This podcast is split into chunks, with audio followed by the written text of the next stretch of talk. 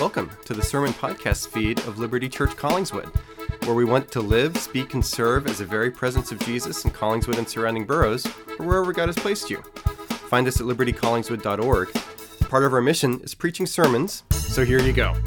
Keep in mind that these messages are designed to bring the timeless message of Jesus to bear in specific contexts to specific people. The whole eternal word, changing worlds thing. Would you hear good news here? Bon appetit!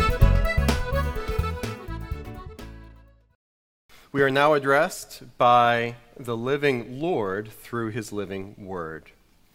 Thus the heavens and the earth were finished, and all the host of them. And on the seventh day, God finished his work that he had done, and he had rested on the seventh day from all his work that he had done. So God blessed the seventh day and made it holy, because on it God rested from all his work that he had done in creation. Friends, this is the word of the Lord. Thanks be to God. Let's take a moment to pray. Heavenly Father, thank you for this, your very word. Give us your Holy Spirit now that we would understand it and bring us into contact with the living Christ, crucified and resurrected, who greets us with grace. Lord, help us by your Holy Spirit even now to find Sabbath rest in you on this Lord's Day. We pray in Jesus' name and for his sake. Amen. You may be seated.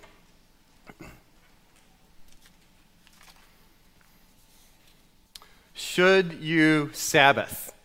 That's the question for us here this morning. And if you ask the person on the street, hey, should you take a Sabbath? Maybe the average person in our culture would say, ah, I don't know, that sounds like old religious practicey. I'm not sure that really fits me right now, so probably not. No, I should not keep the Sabbath.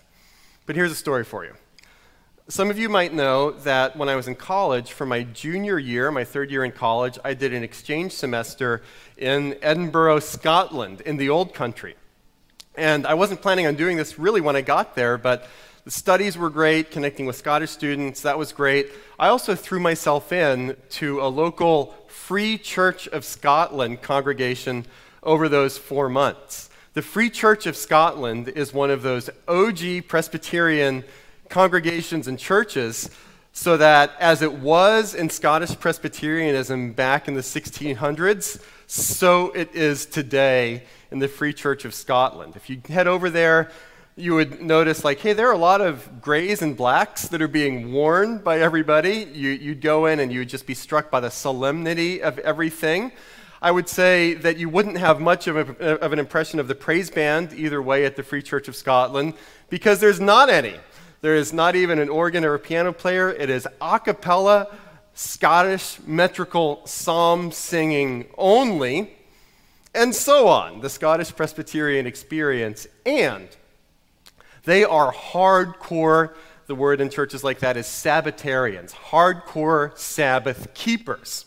And they don't force anybody to keep the Sabbath in those contexts, but they do invite people and I was like, when in Scotland, do as the Scots do. I will keep Sabbath for all of these months. So I entered into the Sabbath rhythm, which over there looked like this. The Sabbath actually starts, the Christian Sabbath, on Saturday evening at sundown. It's okay to socialize, but just understand that as you socialize on Saturday night, you're doing so with an eye to the Super Bowl every weekend on Sunday morning when you worship God together. And after church, I don't know if there was a formal program in place. You know, it's not up to me to know how churches work. Who understands any of that stuff anyway?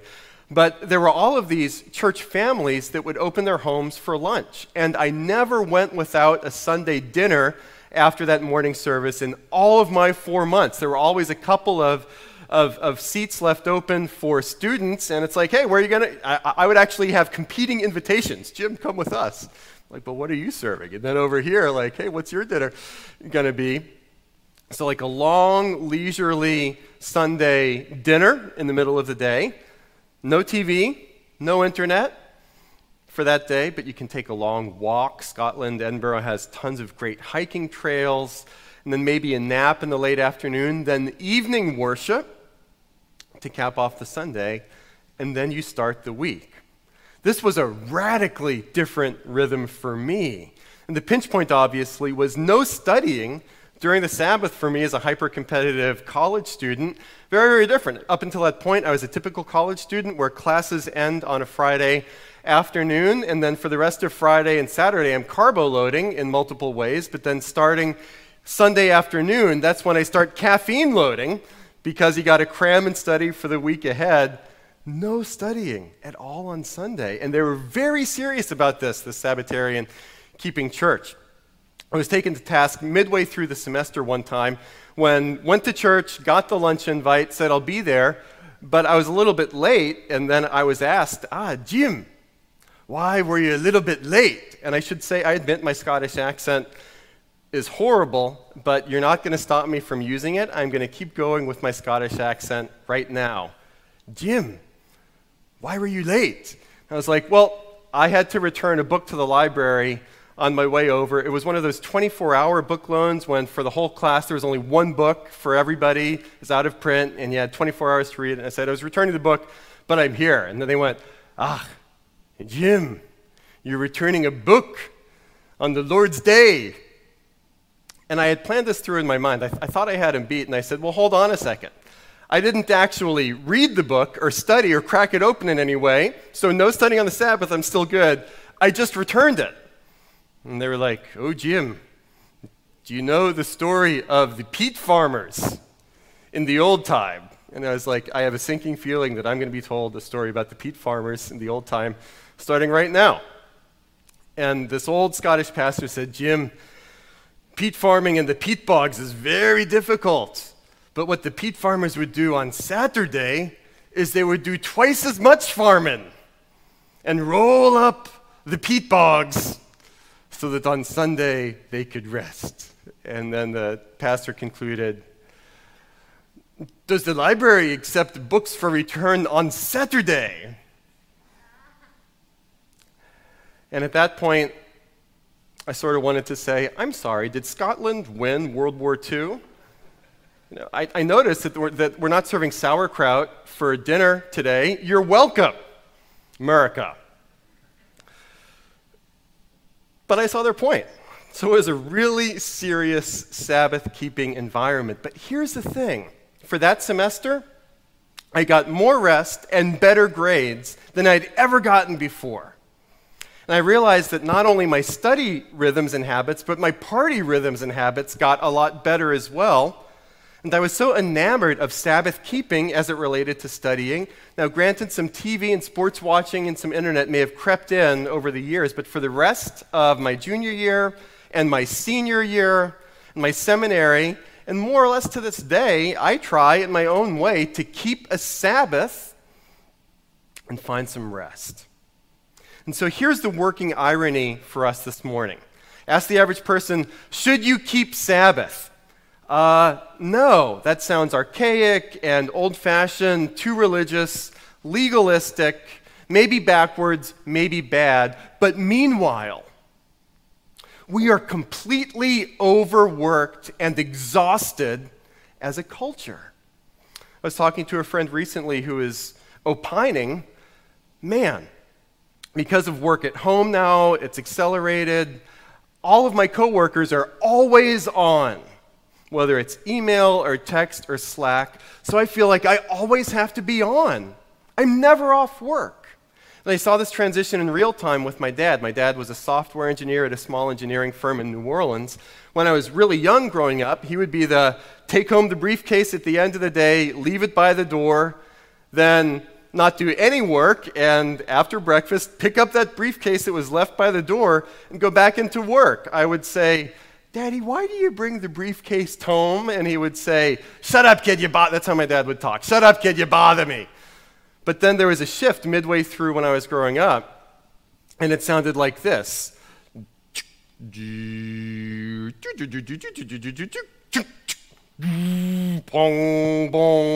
That was the modem. And when that started, my dad literally had a 10 pound Toshiba laptop that he brought home. So he too was never off duty. And to the present day, yesterday I was reading an article written recently about how the act Slack continues to dissolve the line between work life balance. We're all like sharks who are sleeping with one eye open, says the research designer. never fully invested or leisure or in work. The problem with that state, this designer said, other than the fact that it is completely exhausting, is that it doesn't even give us containers to figure out who we are when we're not working because we're always working.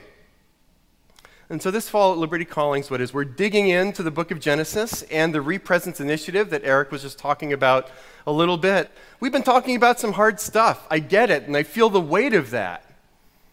How does this one feel? God commands you to rest. Now, we're going to talk about this more in just a moment. Should we keep Sabbath per se?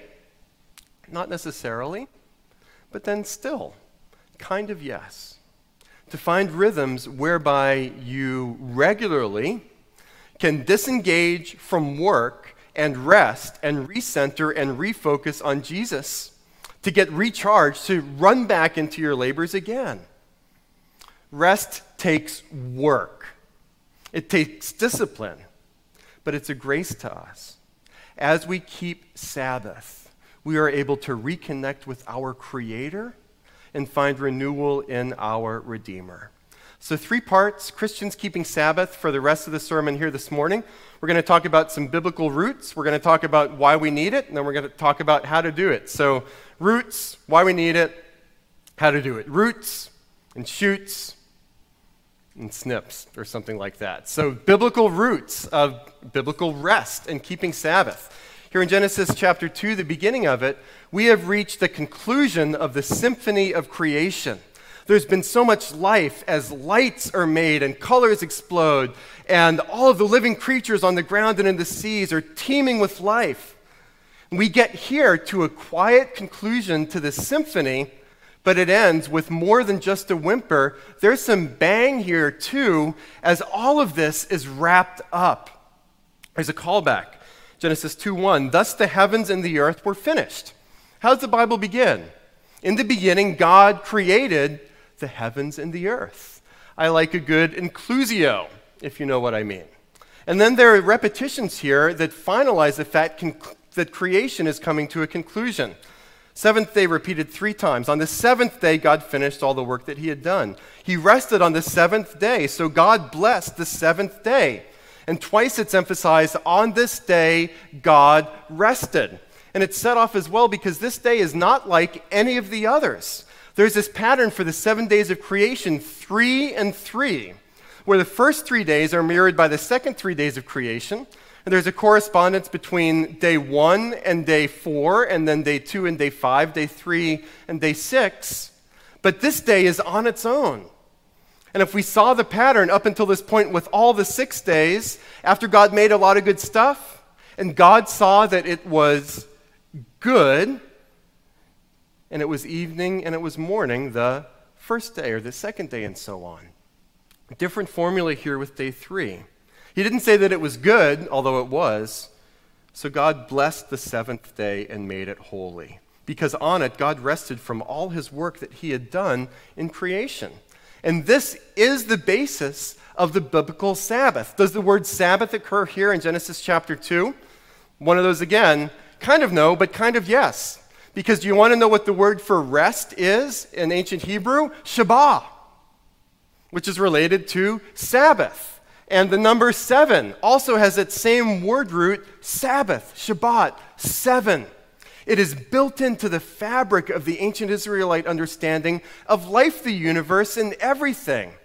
And so when we find in Exodus chapter 20 the Ten Commandments being given, keeping Sabbath is commandment number four. Exodus 20 Remember the Sabbath day to keep it holy. Six days you shall labor and do all your work. But the seventh day is a Sabbath to the Lord your God. On it you shall not do any work, you or your son or your daughter, your male servant, your female servant, your livestock, or the sojourner who is also within your gates. Everybody and everything. For in six days the Lord made the heaven and the earth, the sea and all that is in them, and rested on the seventh day. Therefore, here's a callback to our passage the Lord blessed the Sabbath day and made it holy.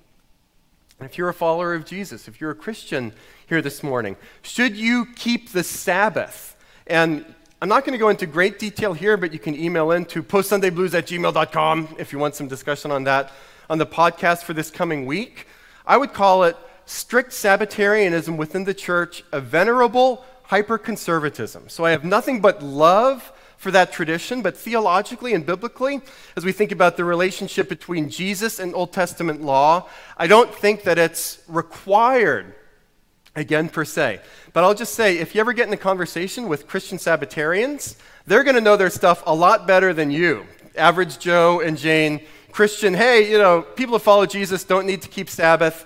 The Sabbatarians are Joel Embiid playing one on one basketball against you. And with their biblical arguments, they're not only going to dunk on you a lot, they're going to take you and dunk you into the hoop so your little non Sabbatarian little baby arms and legs are dangling out from, from the front of the hoop. So that, that's, that's going to be real.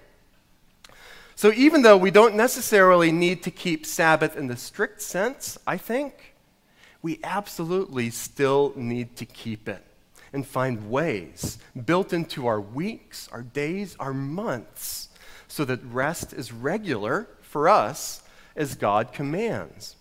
Because the Sabbath says profound things about God and about us. Profound things about God. In this Genesis story here, we worship a God who is confident enough to rest who is confident enough, he doesn't need to because he's out of gas, but to take rest from all of this creative work and just enjoy. This speaks to God's power and his generosity because as you cross compare creation stories to other ancient Near Eastern creation myths, those other gods, they'll take some rests. But when they take rest, they make sure that the human beings are keeping creation going because creation isn't well built enough to be sustained by the gods alone. And when the gods are resting, it's for the human beings to keep serving the gods and their needs. Totally different here in Genesis. Our God rests, and so do his creatures. Because God has made creation in such a way so powerfully that he's able still to sustain it mysteriously, even in his rest. And our God, the living Lord, is pleased to share his creative bounty of a good creation with all of us on this day, our God is generous as well. And being able to keep Sabbath says profound things about us as human beings, too. It's an expression of faith as we think about our own work. At the end of the day, I am not trusting in my own performance and my own productivity. I can take a break because that's not what's keeping all of this going around me anyway. One writer has put it this way about us keeping Sabbath. When we keep Sabbath, by resting from our labors, we acknowledge that our life is sustained by God. We rest from our labors because we know that our hope is in the Lord, not our labors. Sabbath rest also reflects our larger hope in the Lord for the sustenance of creation, for the completion of redemption. And it's a witness as we live in the midst of an unbelieving world. There was one commentator in particular that thought about Sabbath keeping in Babylon. Jewish people, when they were exiled, the kingdom of Judah, into Babylon, all of those years ago, some of you might know the story of Daniel, who in Babylon prayed to God all of those times a day and was arrested for it. But more generally, this commentator was saying, scholars think that Israelites did their best in Babylon to keep Sabbath. And think about that witness. We are refugees. We have been taken into a different world, a different country, with a different religion, with a different ruler. But we are ceasing from our labors to say, You are not the ruler of us. We are still serving in our rest the living Lord. And keeping Sabbath is a deep renunciation of self rule and others' rule. Other people, as powerful as they might be, other systems, other structures, you are not the boss of me. I'm not even the boss of myself. I am keeping Sabbath as we reflect our Creator's joy and enjoy the creation that our Creator has given to us. A Jewish rabbi from last century, Abraham Heschel, said this The Sabbath is a day on which we are called upon to share what is eternal in time, to turn from the results of creation to the mystery of creation, from the world of creation to the creation of the world. And think about this as well. Going back to the fourth commandment in Exodus chapter 20, it's not just the higher ups that are called to keep Sabbath, it's everybody the maidservant and the manservant, the sojourner. And so when you keep Sabbath and actually seek to help others keep Sabbath too, you are subverting exploitation and inequality. It's not just for the majority culture. It's not just for the rich. It's not just for the powerful. It's not just for the privileged. It's for everybody as we model in our faith communities keeping Sabbath together. Here is a glimpse of a true world of human flourishing under God. So if you think, ah, Sabbath keeping, that's just this legalistic old school thing, maybe you think again. So those are some biblical roots. And then also why we should keep it. We should keep it for a couple different reasons contextually, biologically, and spiritually. Again, why should we keep Sabbath? Because we are so exhausted. And we're so divided all the time. When I took my sabbatical, it was nice. A couple of years ago, one of the books that I read was a book called Wholeheartedness by a pastor and writer named Chuck DeGroat, who said in the book that this book came from the fact that I could never rest. He put it this way True rest was something I didn't know how to do. I could stop my usual activities. I could watch a football game on a Sunday afternoon. I could even take a nap. But these things could not and would not stop the frenzied interactivity that continued incessantly. In my divided soul, true rest didn't even have a fighting chance. Here are some things that conspire to steal our rest, and they are afoot all the time, all around us cheating and binging and screens. Cheating. Okay, say you're married and you say, okay, I'm just going to take the laptop into bed and work on a few emails here. Or you're having dinner with friends out, but you're still checking your phone because the Slack channel is still going with work that you absolutely need to do. You say, okay, I'm not going to work when I'm taking a vacation, but I got this call the day before, and so I'm really sorry, but I'm going to have to do a little bit work here. We cheat all the time. So if you're an Eagles fan on Thursday night, you should have been hate watching the, the Colts with Carson Wentz, hoping that he would do horribly. But you had this call with California that you were on, so you couldn't devote your full restful attention to hate watching Carson Wentz, and so on. And then also when we binge, when we rest, our binging prevents us from truly resting. When we rest too hard or in unhealthy ways. I've been working so hard, so I'm just going to get totally drunk tonight, whether it's drugs or alcohol. Or why would I watch a couple shows of this Netflix series that I really like and be in bed at a decent hour when I could watch all of them? And get to bed at 5 a.m. and then wake up on Monday morning for work a couple hours later and be completely exhausted. So it's the cheating, it's the binging, and then screens. Let's, as a community faith, in a non judgmental way, in safe spaces, talk about how screens steal our rest. You know, all of those neurologists, they've migrated from Atlantic City and Las Vegas to Silicon Valley where it used to be it was the slot machines where real scientists would talk to the gambling people and say this is the exact amount of times where people need to win a little bit but not a lot so that the dopamine can be released in regular intervals so that every once in a while they say hey i've been here four hours. I should probably do something else the dopamine stream is going in such a way that i'll say just a little bit longer. Apps now have those same neurologists saying Here's what you need to do to make your app as addictive as possible. So even when on the surface, oh, I'm not doing any work right now, I'm just resting, your brain is still firing. And isn't there a hubris built in to how we're just trained to tell other people I'm crazy busy? How you doing? Oh, crazy busy. You know how it is. There's a pridefulness and an embarrassment, I think, if we'd say we're actually not busy. Say you're at a party with somebody. Hey, how, how have you been doing? And that other person says, I'm really bored. I haven't been doing anything right now. You'd start to get a little sweaty, right? And nervous and say, like, I'm talking to a sociopath. I have found the serial killer. We're going to go check this person's freezer for human heads because I don't know what to make of somebody that's not doing enough stuff with his or her, her life all the time.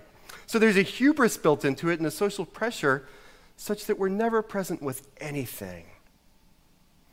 We're not present in our work, we're not present in our rest. It's no coincidence that this is a season of represence initiative where we're actually fighting against the cultural tide to say, wherever I am, that's where I will be. I will be present in all of the different spaces in which God has created me and provided that I be in so that when I'm working, I'm working. When I'm resting, I'm resting. When I'm with friends, I'm with friends. When I'm with family, I'm with family. When I'm enjoying a meal, I'm enjoying a meal. When I'm praying, I'm praying. When I'm reading the scriptures, I'm reading the scriptures. That's why we're doing a whole module about how to keep Sabbath better because we are so bad at it.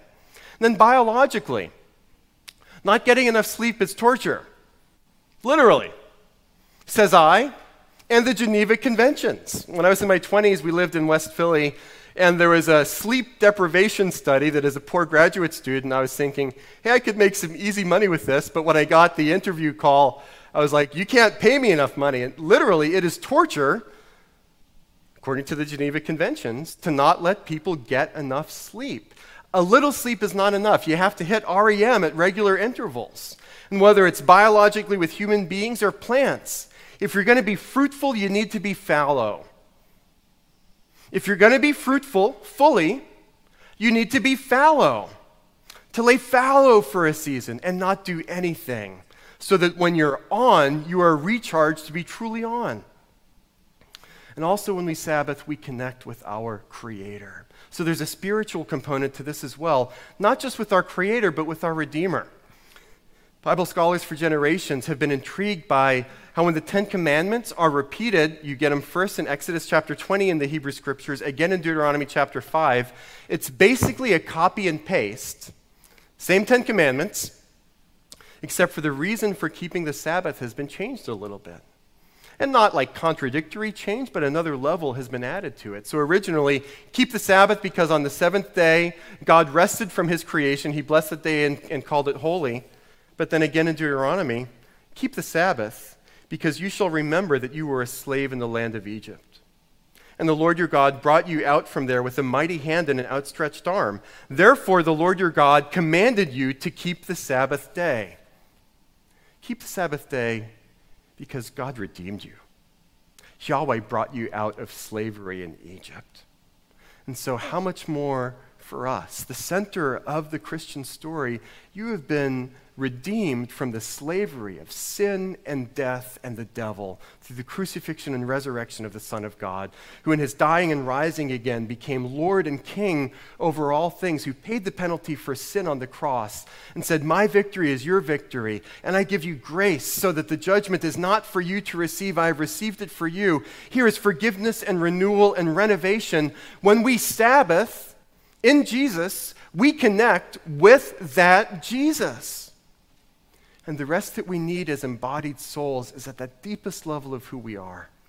Verses that we talk about a lot here at Liberty Collingswood this Christ who said, Come to me, all you who labor and are heavy laden, and I will give you rest. Take my yoke upon you and learn from me, for I am gentle and lowly in heart, and you will find rest for your souls. For my yoke is easy and my burden is light. Contextually, biologically, spiritually, rest. Now, how do we do it? It takes work, like I said, it takes discipline.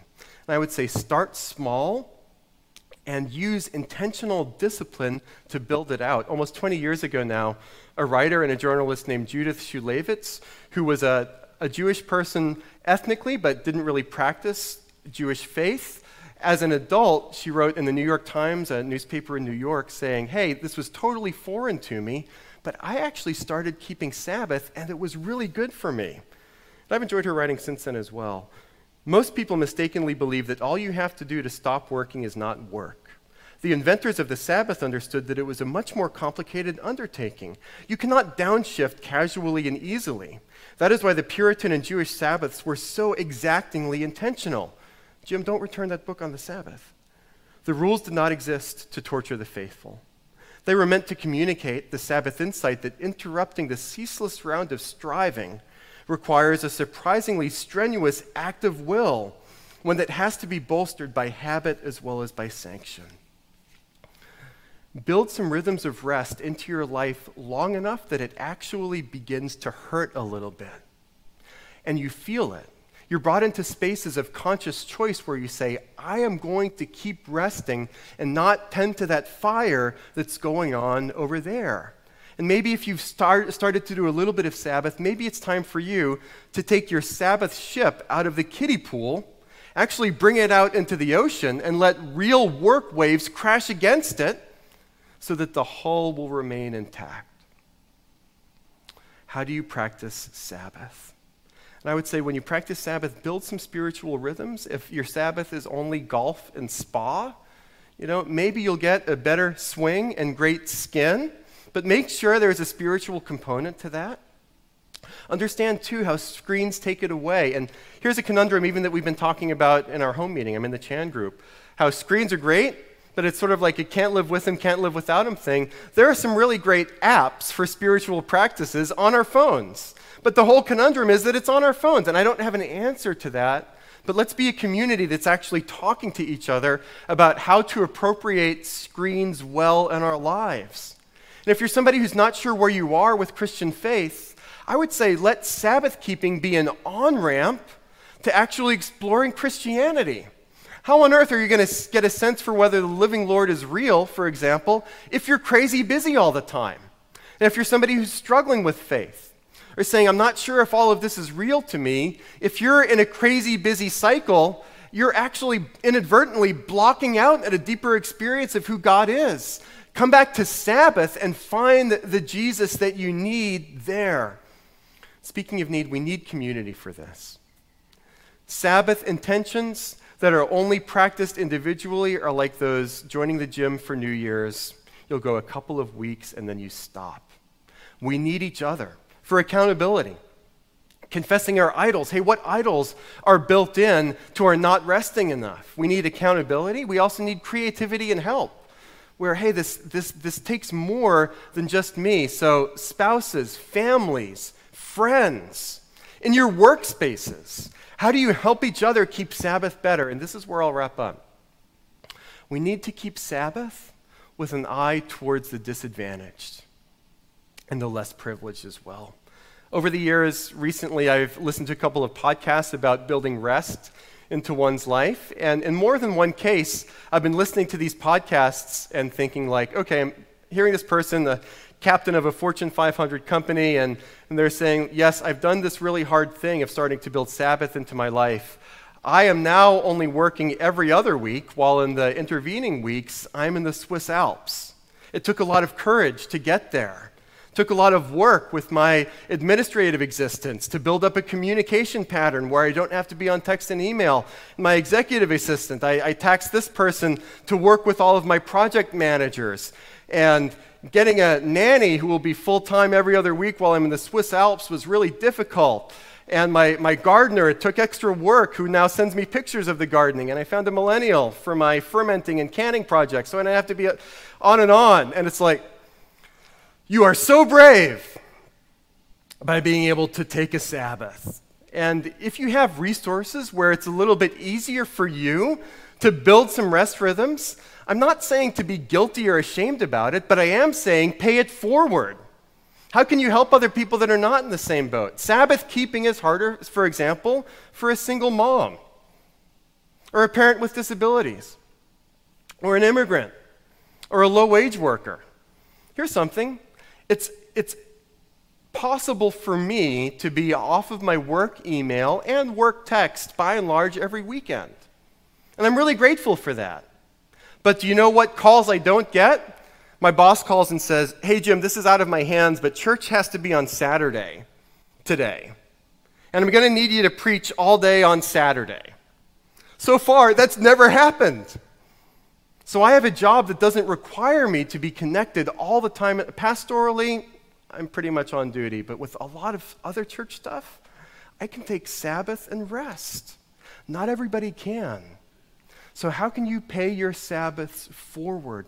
That's our mission living, speaking, and serving as the very presence of Jesus. How can you not only yourself, Kathleen's introduction to the confession of sin was great, not only for yourself, in case it would turn selfish, but for others. Spread Sabbath. And it's its own witness as well. Being a non anxious presence in a culture of anxiety means we've got to rest and Sabbath well. Spirit, come. In the name of the Father, and of the Son, and of the Holy Spirit. Amen. Hey, could that have been the best sermon ever? The odds are strongly not in its favor. Still, thanks for listening, and be sure to rate, review, and subscribe. You can also check out our version of a preaching after party, the Post Sunday Blues, a preaching post mortem, on the same podcast feed, where you can go backstage with the sermon. Live, speak, and serve at you later.